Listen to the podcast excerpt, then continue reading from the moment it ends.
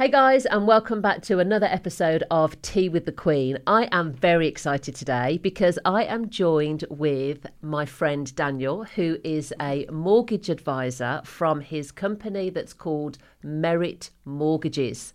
I am going to quiz Daniel today on everything mortgage related. So I have a full list of questions today, questions that you guys have asked me, and I've put them all together, and I'm sure that Daniel will be able to answer them for us. So, Daniel, welcome. Thank you for joining you me. much. Tell me a little bit first of all about yourself. So, how long have you been doing this? Where are you based, etc.? Great, absolutely. Uh, so I started Merit Mortgages just last year because I was so busy uh, helping lots of customers. Haven't been a broker for the last six years, but I got into mortgages back in 2007. Uh, I actually became qualified then when I worked at Barclays. I was at Barclays four years, HSBC four and a half years, Skipton Building Society managing a branch there for a couple of years, did some new build stuff for a couple of years, and then was a broker for seven years. So Wow. hopefully know what I'm doing by You now. know, you know what you're doing. And when I checked out your website, I was actually very impressed by the number of reviews that you have. When you go onto Daniel's website, guys, it's like a rolling clock. Tell me how many hundreds reviews that you've got on there. I think there's betw- between, and it pulls them from Trustpilot and Yeah. Google and um, somewhere else as well, Facebook as well. I think there's about 200 uh, five Yeah, star reviews on There's there. so- there's there's a lot of five star reviews, guys. So check out Merit Mortgages because if you're thinking about getting a mortgage, Daniel's the person that you need to be talking to. Um, right, let's kick off then. I'm going to jump straight in. For those um, questions that I get asked all the time where people aren't sure, what types of mortgage can people get? And I'm talking more about interest and repayment and what's the difference between the two, Daniel? Sure. So there's there's two types of mortgages: capital repayment and interest only. Yeah. Interest only, uh, kind of what it says on the, on the tin. You only pay the interest, and the capital amount you owe is the same throughout. Uh, whereas capital repayment is you're paying the capital and the interest as well. So the interest amount you're paying each month, as well as a small amount of the capital, Yeah. uh, and over time that will be repaid by the end of it. So if you had a 30-year mortgage, you'd expect that balance to be zero at the end with a capital repayment, and interest only. The amount outstanding would be the same throughout, so it'd be the same at the beginning as the end. So if you have an interest only mortgage and you're paying that interest for 25 years or 30 years, how do you then pay off your mortgage? Well, normally you'd have something set up at the beginning to be able to repay that eventually. So whether that's paying into savings or investments or ISAs potentially. Yeah. Um, I mean, there was originally different investments that you could take out with interest only. Uh, interest only tends to be a lot rarer now than it was in the late 90s or the early 2000s. Um, Yes. Uh, it just doesn't tend to be done now unless you've got something set up to be able to do that. Is there a reason for that? Is that because lenders aren't giving interest only or because people don't want them? Uh, I think the reason for that becoming less popular over the time is the scheme set up to be able to repay that at the end of the term didn't perform as well as as they would have Oh, hoped to when they were set up originally. So where someone took out a uh, a policy to be able to repay that at the end of the term, Yeah. that policy didn't perform as well, and they weren't left with this lump sum left over, um, Mm. and then that they're left with a big loan still at the end of the mortgage, whereas Yeah. ideally you want that loan to be able to be zero. To be paid off, yeah. Um, the other side, when interest only is more popular, is buy to let mortgages. oh, um, okay. Because then you're generally putting down a bigger deposit Yeah. and that you can sell that property at the end to be able to repay the mortgage. Whereas residential properties tend to have capital repayment. That's good. Right. There's a lot of my clients where they're going through a divorce and they have never had a mortgage and they might be in their 30s or 40s. The family home has perhaps been in the sole name of the spouse. Can they, at that age, get a mortgage, even though they've never had a mortgage in their name before? Absolutely. So there are many high street lenders that will go, uh, pretty much all high street lenders will go up to the age of 70. Uh, There's certainly options that go to 75 and even 80 years old, um, providing the job or the income would be ongoing. Uh, and you're talking the high street names like HSBC uh, will Yeah. go up to the age of 80 Wow. on employed income. So Yeah. uh, you can certainly be uh, slightly older and have a, a still a very long term mortgage to be able to have that over. Yeah. Oh, that's really good. And what about if you've never had a mortgage before um, and you don't know how much you can afford? Where where would you start? Sure. Uh, so one of the places not to start really is to go, go to your own bank. uh, because Okay. your own, all the different banks and all the different lenders have their own calculations on how much they can lend you based on your own circumstances, and all of them have slightly different. Um, niches uh, and ways of calculating that, uh, which can be very different from one lender to the next. Um, so some may take into account overtime differently, some may take into account benefits or maintenance slightly differently. Um, all of which can add up to what they can lend you Yes. slightly differently one to the next. Yeah. And of course, by coming to somebody like yourself, you're aware of all the products out there. When I say products, I mean obviously mortgages. So you're going to be able to tailor make, I suppose, what's best for that person and their scenario. Exactly that. So Yeah. by going to a broker, they're going to look at your, your personal circumstance, Yeah. all the different places you get income from, your, your deposit, any other special circumstances for yourself, be able to look at different age range and, and terms of that product if, Yeah. if that's the right- thing for you, Yeah. uh, and be able to find the right product for you. Uh, it's always our job to get the the client the the amount they need to be able to buy that property or Yeah. to remortgage that property for the lowest cost. So we're always going to give all the options, and we're regulated to do so. Oh, that's good. That's good. Now, the other question that I get asked as well, or, or the worry that I hear from my clients is that they have a bad credit rating. So, whilst they might be coming into a lump sum because we're selling the family home and they're going to potentially walk away with 150, 200,000, they don't have a great credit rating. Can they still get a mortgage potentially? Generally, yes. Um, so it's going to always depend on how bad the credit rating is and when the um, the, the credit problems have happened. If it's the odd late payment, it's normally absolutely fine, even Yeah. if it's fairly recently. Yeah. If it is uh, defaults, CCJs, bankruptcies, IVAs, uh, debt management plans, that will also have a, have a much bigger impact because those are more serious things on there. But if it's not so recently, there's normally options. Uh, normally, if those uh, things were more than 12 months old, there should be options providing they have a Okay. uh, a fairly decent deposit, so maybe 15% Yeah, plus, yeah. Uh, but it might be higher rates to reflect the higher risk to the lender. Okay.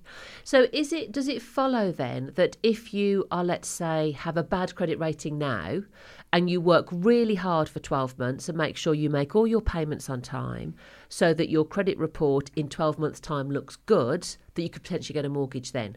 Yeah, could could you do it that way? Absolutely. So uh, the best thing to do is to speak to a broker early Yes, on. yeah. Um, and even where we can't help now, we can say this is what you need to do. This is how long it will need to Right. have passed, and we can look at your options again in 12 months' time, 18 Yeah. months' time, or whatever. Yeah. If you don't know what you don't know, then you can't work towards that Yeah. and can't can't have any idea of how long it might be. Yeah. But because it, every person's credit report looks slightly different, and they're not just looking at the score, so they'll be looking at how much the default is. For, for example, one lender can ignore uh, defaults from uh, communication suppliers if they're under five hundred pounds. Oh, I so see. if that they've just had one dispute with one of a mobile phone provider, for example, Yeah. that can be ignored from some lenders, Yes. and others it can't be. So it's really subjective on each individual clients. Yeah. I think what I'm getting from you, though, is that if you have a lump sum uh, to, to put down a deposit from, from the divorce, and if you are in paid employment, then there's a good chance you're going to be able to get some sort of mortgage, Yeah, absolutely. depending on affordability. yes. And that leads me into my next question. How do you know how much you can afford? Sure. So, kind of reverting back to the same uh, answer, really. Speaking to a broker, uh, and they will be able to go through your individual circumstance uh, and find the uh, the best lender which suits your own circumstances. Uh, whether that is the the lowest rate or the one that will be able to lend you the most, depending on what you're looking to buy. Yeah. Okay. So you don't start by seeing the house and thinking, "Oh, I'd really like to buy that house." You find out first of all what, how much can I borrow? Ideally, What- yes. okay, Um, the worst, so you can do things in any order, but Yeah. the worst order to do things is go and look at houses and look through the Rightmove, find the houses you want to live in, Yeah. and then try and work out the finance part. Yeah. Work out what you can afford, work out what you think you're going to be left with, uh, equity and deposit wise, and then you, you'll know exactly what sort of range you can look at online. Um, I mean, there's other things to take into account as well when you're buying a house. It isn't just the, the mortgage itself, so things like your stamp duty and your solicitor's Oh, costs, yes, uh, and estate agency fees if you're selling one as well Yeah. there's other figures that need to be kind of calculated into that. And if you're not used to doing these these calculations every day, it's quite hard to pick through that. Uh, Yes. Speaking to a decent broker, they will go through what your sale cost will be, what your purchase cost will be, and that'll all be taken into account as well. Yes, good point. I'd forgotten about that. Talk to me a little bit about stamp duty. Just Sure. just a very sort of broad overview. Is is is it still the case where the property's got to be worth a minimum of before stamp duty kicks in? Yeah, absolutely. So, uh, with the caveat, I'm not a tax advisor, and I Sure, and, I- yeah, and, yeah. and it is slightly different if you were to be keep ma- maintain having another property in the background, Oh, okay. um, or if you were buying the property off your other half, your soon to be ex, Yeah. um, then that kind of change the, the stamp duty implications as well. Okay. Uh, best to speak to your solicitor uh, or Yeah. a tax advisor, but most times solicitor will be advising you. Yeah.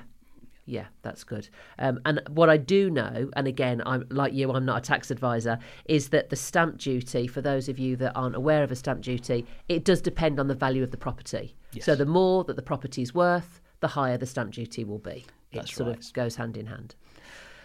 Some of my clients have, and, and we go through this if they have to sell the property, they have these government backed schemed mortgages. So a help to buy or a first time buyer scheme. Do any of those still exist? So the Help to Buy Do we know? scheme uh, Yeah. finished several years ago. Okay. Uh, and we were hoping there was going to be one released in the new autumn budget. Yeah. And housing wasn't even discussed at all, which Oh. was unfortunate. um, but there is nothing really like Help to Buy available from the government now. The nearest thing available is uh, like a shared ownership scheme, Okay. uh, where you buy uh, a, a percentage of the property and the housing association own a percentage of the property, and you pay rent on the part that you don't own. Oh, okay. So because I know that my nephew bought a house a couple of years ago, and he, he's doing that that scheme. Is that only available to first time buyers or to anybody On shared ownership, sorry? on shared Shared ownership? ownership. No, that's available to anybody. Oh, to anybody. Okay. Um, I think generally for most people, it's probably not the right answer unless they're going to be Oh. in there for a very long time. Tell me why. Tell me why. Would be the right. Sure. Um, so you are restricted on the properties you can buy. There's a very limited stock that you Oh, can I buy see. from. Okay. Um, if you ever want to buy more of that, which is called staircasing, where you buy some more of the percentage that you don't own and you rent, Yeah. uh, then each time you do that, you have to go through extra valuations, and you're very limited on the mortgage you can get, which can often cost more. And then when you come to sell it, there is more.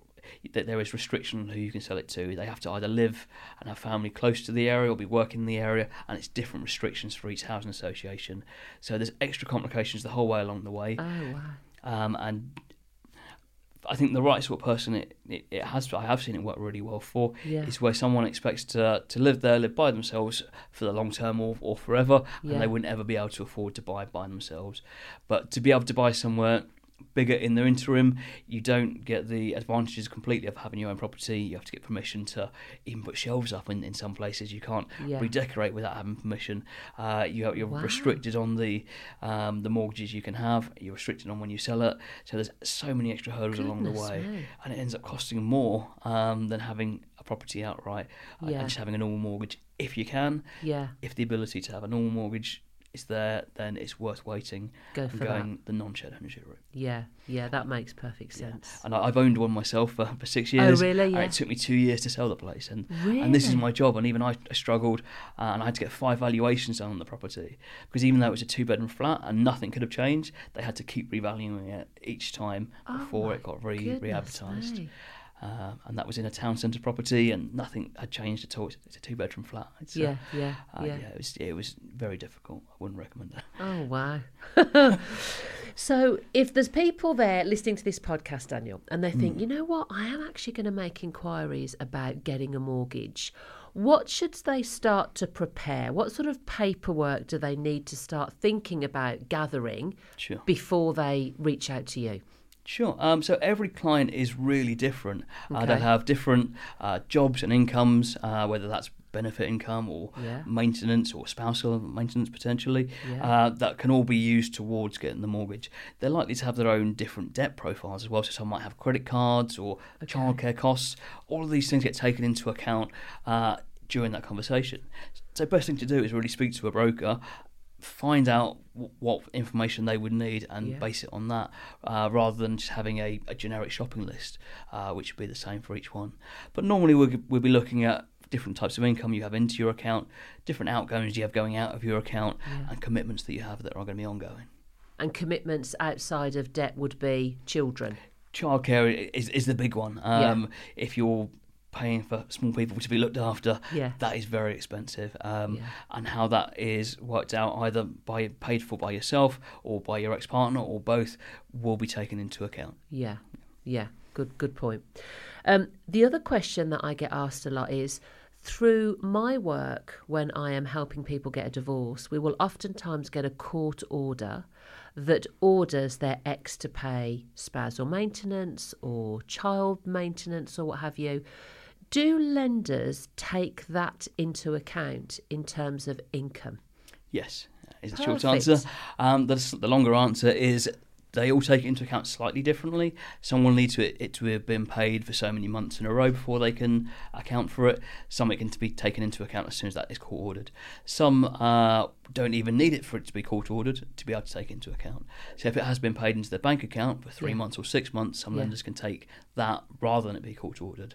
So if there is a less formal uh, arrangement Arrangement. between, then it doesn't need to be actually court ordered at all. Oh, brilliant. And we're still talking about the high street lenders that are giving the favourable rates. Yes. Oh, brilliant. Okay. Um, is there a minimum that you have to be in receipt of in order to even get your foot through the door? You know, so for example, if all one of my clients had was benefits and maybe was only in receipt of 25, 30,000 a year, would they be too low for a mortgage? Again, it depends on uh, the lender, and there are some which will lend smaller amounts. Okay. Um, normally, you need to be earning really for your total income around twenty to twenty five thousand to get a, a, a reasonable sum on the mortgage side um, for that to be to be viable. Yeah. Uh, there are some which will consider slightly lower, but around twenty to twenty five thousand, I would think would be uh, kind of the minimum total income. Yeah. And just on that, then, is there a minimum of deposit that you need to be thinking about? Sure. Um, on a normal residential mortgage, Yeah. five percent deposit would be the minimum. Okay. Uh, with five percent deposit, you would need a fairly squeaky clean credit report, okay. um, and it would need to be a fairly standard property normally. yeah. Um, but yeah, there are certainly options out there with for ninety five percent mortgages. and is it fair to say that the more deposit you can put down, the more attractive you are as a borrower and therefore get better interest rates? Yeah, sure. So with just a five percent deposit, you're higher risk to a lender, which is why they will charge you more Okay. for, for that borrowing that money. Uh, if you can put ten percent down, fifteen percent down, uh, then the rates will inc- will get better for you. Yeah. Um, and then up to about forty percent deposit or higher, uh, you're the lowest risk to the lender. Because should they ever need to take that property back off you and resell it, Yeah. That's the lowest risk to them because they've already got uh, you've already got a big chunk of that that you own. Do you see any higher than 40% deposits? Yes, quite regularly. Yeah, Um, certainly on a, a remortgage, um, Oh, yeah. it's not unusual that, uh, especially with a, with a divorce, where couples are breaking up and they own the house outright, and then it oh, is, course, yeah. uh, then they sometimes have to raise money to, to buy their own property Yes. separately, and that's not unusual to see. Uh, small mortgages or, or no mortgages at all. if somebody comes to me for a divorce, I'm only able to act for one or other of them. I can only act for the wife. I can't act for the wife and the husband. If I have, if sorry, there is a couple who are going through divorce, can you act for both of them? So they're both going to get a lump sum. They both want to go off and use that lump sum to buy a mortgage. Do you have the same conflict of interest that I do? Uh, so no, generally not. And I've Good. helped lots of couples that Yeah. have split up, and uh, it's up to them how I, if I whether speak to them together or separately. And Yes. sometimes it's it's both of those conversations. So Yeah, yeah. you'll speak to them together, then you'll speak to them apart, and then sometimes together again. Um, Yeah. And that's not unusual at all. Excellent. Oh, that's that's good to know. Um, going back to the credit rating, if somebody comes to you and they have a bad credit rating, any tips to improve that? What should people be thinking about doing? Sure. Uh, so the quickest way to improve your credit rating, if you can, is to get a, one of these credit builder credit cards and to use it monthly for either your food or for your fuel, maybe uh, if you use petrol in your car, uh, and then to pay it off every single month. Uh, that's the quickest way to get from where you are to be able to um, show to lenders that you can repay that well. Um, the analogy that I was, was taught is if your your mum lent you a fiver and you paid it back when you said you would, next week she might lend you a tenner. Um, and that is they want to see that you can borrow it and then repay it back and be responsible for doing that. So to try and pay your debt back each month, each month you get paid. Each month in full, you'll be charged no interest on it, and that'll show your credit profile is uh, responsible for borrowing money and then repaying it back. Good tip. So, Daniel, how long does it take to get a decision if you've made your application for the mortgage and obviously you've had the conversation with you, you've helped them put all the paperwork together? How long roughly before they get a decision as to whether they're going to be offered a mortgage? Sure. Um, so if you were to initially come to see me to talk about what figures you could get on a mortgage, then generally for most people, uh, we can normally give them an idea of what they can borrow within 24 hours. Um, Okay. So we will look through uh, different affordability calculations on different lenders' websites, uh, look at rates, and work out how much they'd be able to borrow. I have a very good idea of that. Yeah. From there, an agreement in principle would normally be another one working day, uh, and that's where we uh, we do a credit check on the client, Yeah. uh, and we get them to a point where the lender says, in theory, we will lend you this amount of money Yes. based on the information you've given us. Okay. Um, from there, that's when they would normally go out and find a house um, Yes. or apply for uh, a mortgage on the house they were living in, for Yes. example. Um, and then that's when we put the full mortgage application in, uh, and that normally takes normally three to four weeks uh, for a mortgage offer to be issued. And during that time, they will do a evaluation on the property. Yeah. Uh, they will assess pay slips, bank statements. Any other proof of maintenance uh, that may be required for the client, um, and be assessing all those things in the background as well. So, um, initial application, um, it's yeah, two to three weeks, Yeah. uh, up to four weeks if it's more complicated. Doesn't take long then, does it really? You could really turn this around quite quickly. Yeah, it's normally the solicitors, the conveyancing side of, of buying a property, which takes much longer. Okay. Uh, and the average purchase time at the moment is about four or five months. Oh, um, really? So that yeah, Wow. I, I've seen it done in seven weeks before, and that was traumatic for everyone. Yeah. Um, I've seen it take three years before, where chains has collapsed and, Oh, and people need to provide to find new buyers or new properties, um, and it just had to restart several times, and it has taken a lot longer. Wow. Um, but it is really how long is a piece of string because you're talking about the, the chain and Yeah. and dealing with other people's solicitors as well, and not just your own. Yeah, yeah, that's true. Um, one of the things that I, I wanted to talk to you about, because this is sort of in my everyday role, um, is mortgage capacity reports. There are so many of my clients that are in contested proceedings, so they're at court, and it's compulsory. Um, if we're at court for finances, that both parties provide a mortgage capacity report.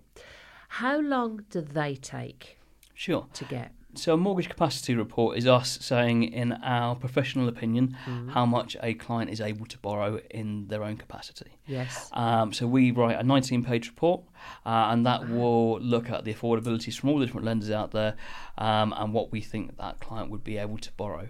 Um, it's certainly not a five-minute thing or just running through a quick calculator. We look into all. We need full documents as they would do would need if they were applying for a full mortgage, Okay. because that's what we need to be able to base it on. Yeah. Uh, we also can be called to uh, represent that client in court and to be able to stand by the report that we presented. So if somebody was to approach you and say, I need the 19 page report, you may be needed in court, Daniel, what sort of fee are they looking at? Sure. Uh, so the, the fee we charge is four hundred ninety nine pounds uh, for the report and Yep. up to one court appearance as well. Uh, plus expenses. So if we have to drive hundreds of miles, then it will Yeah, that would be separate. But otherwise, the four nine nine includes the full put report um, and the court parents if required. Yeah. And, you know, it's those reports that the judges are looking more and more towards now because a lot of times what people are doing is they're doing these online calculators where you just go into, I don't know, NatWest or whoever, um, you put in what your salary is, you put in what the divorce is, a bit like the little calculator at the bottom of Rightmove. Um, but it, that's based on nothing at all. No, I mean uh, some of those calculators literally just take your income and times it by four and a half, which isn't the right thing for ninety nine percent of the population. Yeah. Um, and if you go into your, your own bank's uh, affordability calculator, that again is only using their own calculation, which can be completely Yes. different, either higher or lower, to the next lender, which might be a different for your own circumstance. What is the maximum you can go to? You just mentioned there four and a half times your salary. What is the maximum that you've seen lenders give?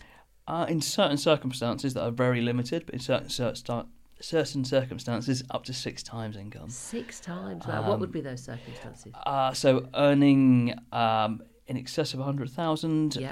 um, high deposit, Yeah. um, and uh, a repayment mortgage um, that would be repaid from normal employed income Yes. or a, a self-employed income that had been in place for a long time. Wow, that's a lot, isn't it? Six Mm. times. Goodness me. But if you got no, if they had no outgoings and no childcare and no other Yeah. um, other financial pressures, then it absolutely makes sense to do that. Yeah, absolutely. Um, something else I want to talk to you about and pick your brains about is equity release. Sure. Explain to us what that is, why people would even think about doing it, and how it works. Sure. Uh, so, with the caveat that I'm not an equity release advisor, Yeah. uh, but I work very closely with some uh, fantastic advisors that do uh, advise in the area. Um, equity release is you if you own a property uh, and you've got some equity built up in that, uh, you can uh, apply. It's basically a mortgage. Uh, for those over 55 years old, um, which is done against the value of the property rather than your own income. So it doesn't take into account your own credit rating, it doesn't take into account what sort of job income you've got or other incomes you might have. It's purely based on the value of the property. That interest is then rolled up, uh, and then it would be eventually be repaid uh, if you were to either sell the property in the future or to die. Oh, I see. So, do you then have to change your will?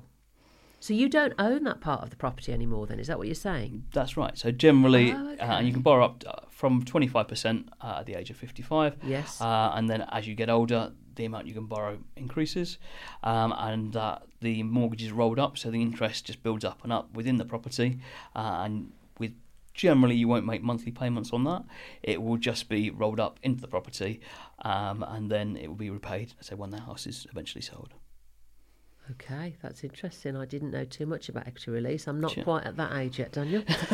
um, but it's good to know. So it's not the right thing for everyone by any means. Yeah. But for example, uh, my own mum, um, Yeah. she had I think ninety grand left on her mortgage, and she was working uh, twenty four hour shifts um, and working very hard uh, Yeah. in her, in her mid sixties. Um, she was able to get an equity release. Pay off her mortgage, um, borrow some extra money to be able to get all the conservatory done, Oh, and never have to pay another penny towards it at all. So she was able to Oh, cut the work she had to do. yeah, yeah, yeah. Um, so for her, both me and my sister, I mean, I'm 40 in a few months. My sister's not far behind. yeah, We don't need the money from her. We would rather Yeah. she had a quality of life now and was able to get the conservatory she wants and be in a house that she's comfortable in yeah. and never have to make those payments. So she's working when she wants to work now. She's semi-retired Yeah. and she can do that because of the equity release and still be in her own home that. Forever and not Yeah. need to worry about that. So, And and they're never going to call that in. no. They're never going to, you know, force them to sell it and, and you know. No, it's, it's guaranteed teed for life. Uh, Yeah. I think with most of the providers, uh, there are other benefits potentially for things like inheritance tax because it might Yeah. reduce the Oh, of course, the yeah. estate, um, and other things such as uh, care home costs. If she ever did need to go into a care home, the estate isn't there to be able to to need to support that for Yeah, a very long time, and the care home costs can be very mega very expensive. So yeah. if she was in a care home for, for 20 years, um, for example, then that would wipe out her estate anyway. And for Yeah. her to be able to enjoy that now um, is, is the right thing for her.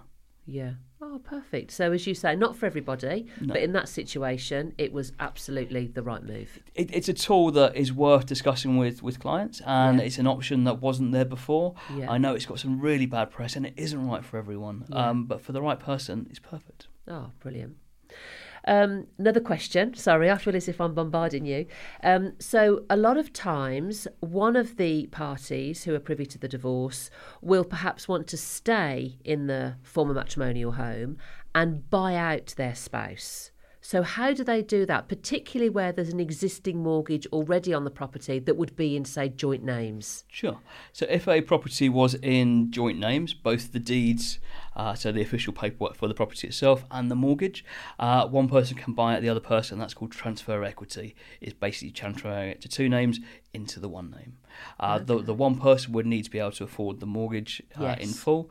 Um, not only the mortgage, but if they were looking to pay off the ex partner, they and they'd need to be able to borrow that amount from the property as well. Yeah. Then they'd need to be able to afford the mortgage plus the amount to be paid off to the ex. And are they having to go through a whole application for a mortgage? Is it is Yes. it so it's just like as if you're applying for a mortgage? Yes. Okay.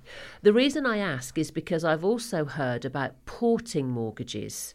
So what what's that? What does that mean? Sure. So if you've got a, a property with a mortgage on at the moment, Yeah. and you have uh, say great interest rates on that, Yeah. um, and you're partway through a five year fix, for example, you Yeah. can normally, with most lenders, port that mortgage from that property, keep the same terms, and move it to another property.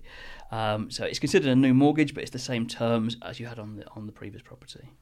And what if the first mortgage is in joint names, but it's being ported just to say the husband?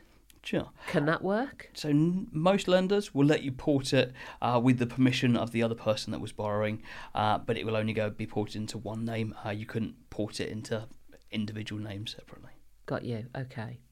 And then just to give um, my followers uh, an idea, I suppose, of time, are we leaving this sort of any remortgage or any, you know, making inquiries to port? Are we leaving this to the last minute? Are we waiting until we've got that financial order from the court, or are we starting it in good time? Like how how what would your advice be? The sooner you can have that conversation with the broker, then Really? the sooner you can know what your options are. Okay. Um, you don't need to act upon them, uh, but unless you know how much you can borrow uh, and what your options are to be able to buy, uh, to either be able to buy the other person out Yeah. or to be able to buy your own property, then you, you kind of don't know what you don't know. So Yeah, yeah. uh, the sooner having that conversation, the quicker you will be able to make an informed decision. And I think what would help people with that informed decision is if they knew what was going to happen. Are you able to help them there with what with regard to interest rates and house prices? Sure. How far ahead can you sort of look into your crystal ball? Sure. um, so certainly with remortgages, uh, as an example, um, not necessarily if you were buying a house or, or, or uh, splitting up, but with remortgages, most lenders uh, you can secure a deal up to six months in advance. Uh, so if your mortgage deal was coming to an end in May or June, for example, you can secure a rate now. Um, and, Oh, and know right. that that's in place way before your deal comes to an end. Um, really so good. what we do that most brokers don't um, is that we also do a monthly rate review. Yeah. Um, so if rates go down between when you apply and then when the new deal goes into place, we'll secure you a better rate along the way. Uh, if they go up, you've already secured that one. So oh, wow. if the world falls to pieces, you're fine, you've secured a deal. If it Yeah. gets better, where they're expected to in the next six months, then we'll switch you onto a better deal anyway. Oh, are they are they expected to get better in the last six months? Uh, Uh, next six months? Yeah, absolutely. So, all the experts um, believe that in the next 18 to 24 months, rates are going to come down from where they are at the moment.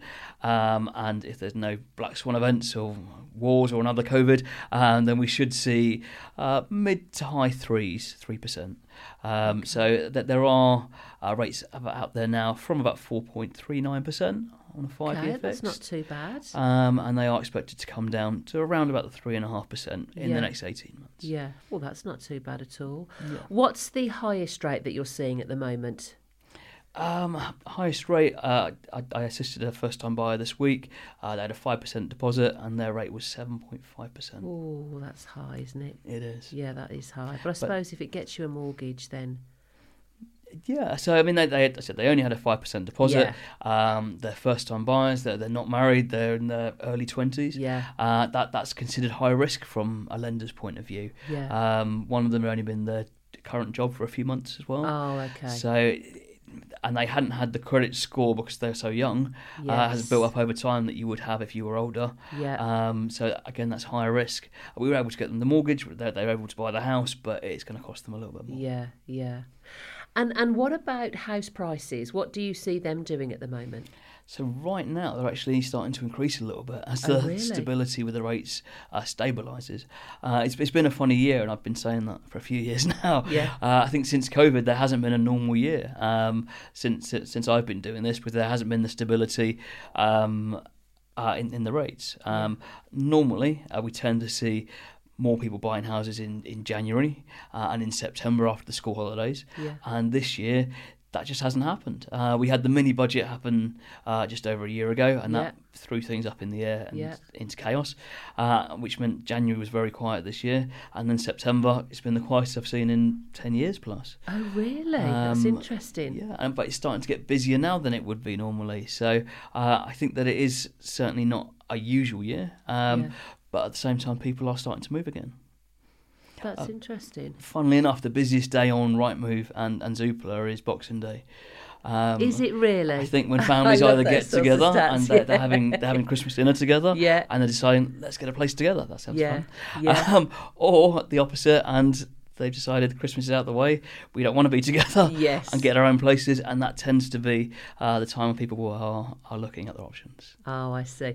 Mm. That that rings very true because January has always been, and I'm sure will continue to be, the busiest month for divorce lawyers.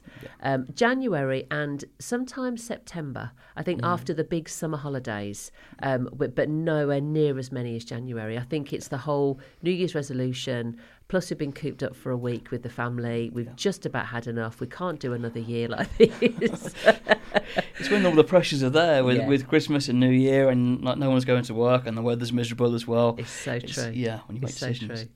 So you think if you're potentially looking to sell a property, now's a good time to do it. But buying a property, maybe hold off. I think buying and selling it's impossible to really time Yeah, the market is, isn't it- because it takes five or six months to be able to buy and sell True. anyway.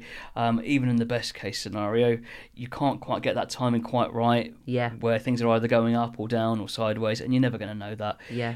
If you can sell for a price or buy for a price where it's affordable each month, I wouldn't say ignore the rates or ignore the monthly payments, but providing it's affordable and you can live there, it's where you want to be, Yeah. then that's more important than trying to work out where the rates are going to be or anything else. Yeah, that's true.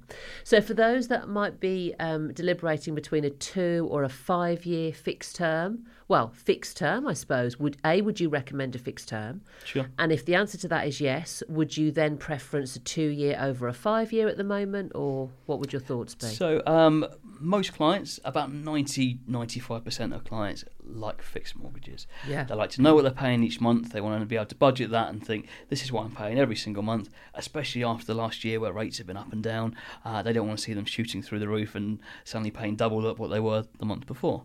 Um, so, people like certainty and to know what that's going to be for a fixed period of time. yeah. Whether that's two or five years, it's really down to their own circumstances. Yeah. So I'd say if you're a first time buyer, buying with, with someone new, um, or you're not sure where you're going to be living, or you want to try out a new area, a two year fix and be able to touch base after that and then review if you want to fix in longer makes sense. On the other hand, if you want stability, set it, forget it. You want to know exactly what you're going to pay in for the foreseeable. Yeah. You've got kids starting in the school 10 minutes away, and that's why you bought that place. It's big enough, you think, for your own family plans.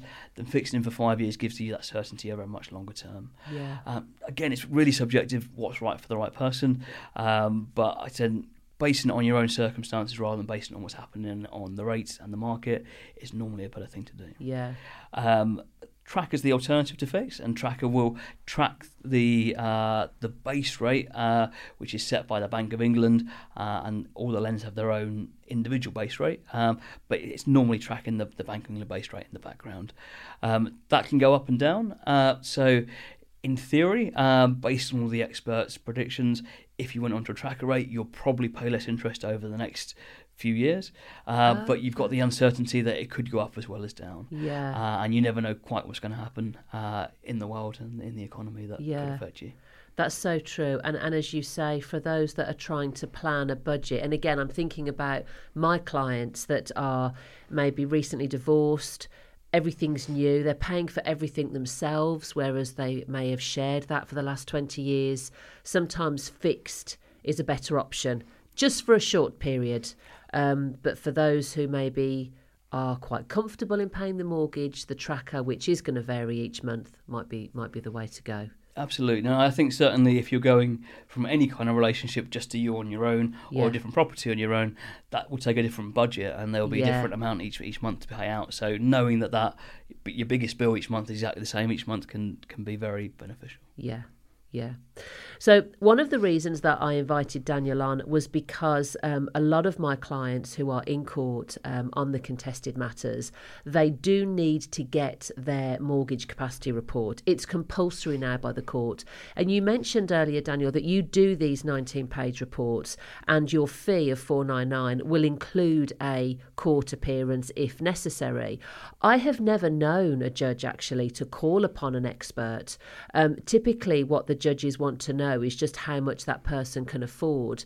Um, but if if, for example, you are asked to go to court um, and you're asked questions, what sort of questions do you think that would, would assist the court? In other words, what should the client be be thinking about when they're instructing you to do these reports? Sure. Um, so a mortgage capacity report will look at all the incomes and outgoings of um, that party, Yeah. uh, and a lot of it will hinge upon uh, what spousal or child maintenance they will get. Yeah. So that can vary massively about how much they can borrow and therefore how much what level they can buy at for that, that future property.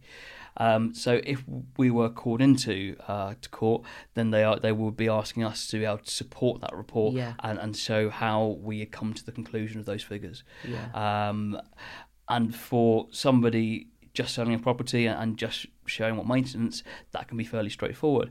But when you've potentially got a uh, an ex partner who owns a business, Yeah. uh, who takes salary and dividends and has Yeah. share options, and it can get a lot more complex uh, if they own several properties or they own um, buy to lets, for example. Yeah. Then there's different incomes and uh, that can be taken into account, uh, it just can get a lot more complicated Yeah, quite that's quickly. true. Yeah, yeah. I have a few clients that have some portfolios, and as part of the financial settlement, we are giving maybe two of the rentals to husband, three of the rentals to wife. We're having to, you know, make joint mortgages into. Well, I don't, but you know, you guys do. Um, joint mortgages into into sole name mortgages, um, and I think I think what's nice for people to know is that they don't have to do that themselves. They can literally hand it over to you and you will sort all of that out and just send them out the paperwork to sign um, and and it's it's quite um, it's quite interesting how even though you wouldn't think family law and mortgage um, the world of mortgages um, collide they do collide all the time particularly in financial applications. Even in unmarried couples they will collide um, because you know you'll still get couples who have a joint mortgage together and then they separate you know and they need to sort of go off and get their equity and get get their own mortgage in their own name Yeah, absolutely. And, and separations do happen in Yeah. relationships, whether people are married or not. And there are certain ways um, to be able to uh, protect your own deposits and things Yeah. uh, when you're going into those. So, like a deed of trust, if, if you were buying with a partner um, and you were putting all the deposit in and, and they weren't, you can call, put what's called a deed of trust in place, which is an agreement that you'll get the deposit out that you put in at the end Yeah. uh, which is a very good things to have these conversations early on. Uh, tenants in common versus joint tenancy. There are different ways to own a property, and those can make a huge difference if things don't go to plan. Yeah. Uh, and if they do go to plan and you stay together forever, fantastic. And it, there's no downside to doing that. But if you don't have those conversations with your mortgage broker or with your solicitors, then you're just not going to know what the options are. Absolutely. For those of you that are listening and, and aren't sure about the differences, um, and I'm sure Daniel will correct me, but if you hold a property as joint tenants, effectively, if one of you die, your 50% will automatically pass to the other person. If you hold the mortgage as tenants in common and one of you die, then that person's share will pass to their beneficiaries. That's, That's about right. that's about right, isn't it? So Yeah. So if you had somebody named in a will, um, or the laws of intestacy, if you didn't have a will in place, it Yeah. could be part your your half of the property. If you owned it half and half, Yeah. will be passed to your family rather than to your other half. Yeah. So certainly worth doing if you were in a new relationship or if you were buying with friends uh, to have that in place. So uh, it goes to the people that you'd want it to go to. Yeah, absolutely. And and with siblings, sometimes siblings can buy can buy properties together. So you know, tenants in common, I think works works really really well there. Another question I have for you, Daniel, is a lot of times there'll be a charge placed on the family home. Explain to me how that works and why people will go for that option.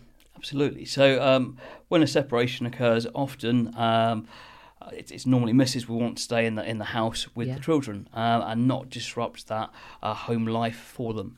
Uh, so there are options where there could be a charge. So uh, Mister, having moved out, will Yeah. still own a third of that property. So when it gets sold, he will still be able to get that back. Yeah.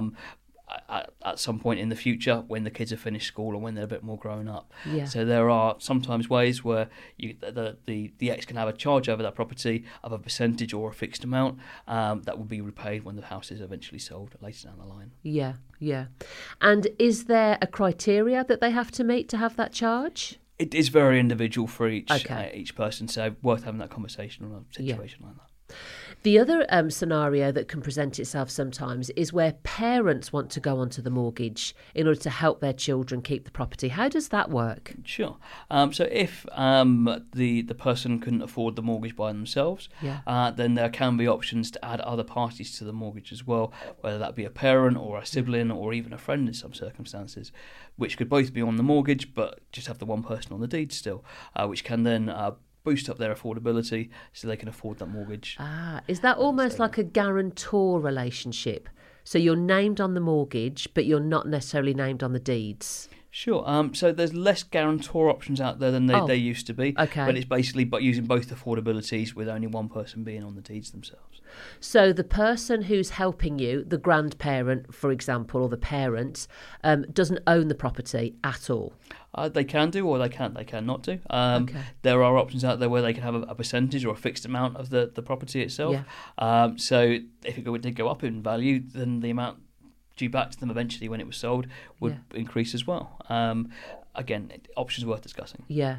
And the lenders don't mind if you're named on the mortgage but not named at land registry. Some do, some, Some don't. do, It- it's, okay. it's more of a specialist product, but there are certainly lenders on the high street that will consider it. So many options you know so especially in my line of work you know divorce and where we're desperately trying to keep the home for people. Whilst i knew this podcast was going to be interesting you have just helped me and i'm sure you guys as well um, learn so much more about mortgages daniel. So thank you so much for that. Um, i think the key there guys the key takeaway is that if you've got any doubt at all as to whether you can afford a mortgage or not give daniel a call. Either email him or give him a call because i'm sure that he will do his utmost to see if he can work something out for you. Um, clearly there's not too much that you don't know about mortgages. Daniel you and i'll be talking after this podcast. Guys i really hope that you enjoy that. I want to say a massive thank you to daniel. Daniel's contact details his email and his phone number and his website merit mortgages are down below in the bio. If you need any help at all check him out. I was super excited about doing this um, mortgage podcast because especially in my line of work the world of mortgages and the world of family law they collide all the time so thank you so much daniel Guys, I hope that you enjoyed that. Um, by all means, leave me your comments if you want to know anything more. If you want to get in touch with Daniel, then please do. And until next Sunday at 12 o'clock, thank you for watching, and I hope you enjoyed another Tea with the Queen.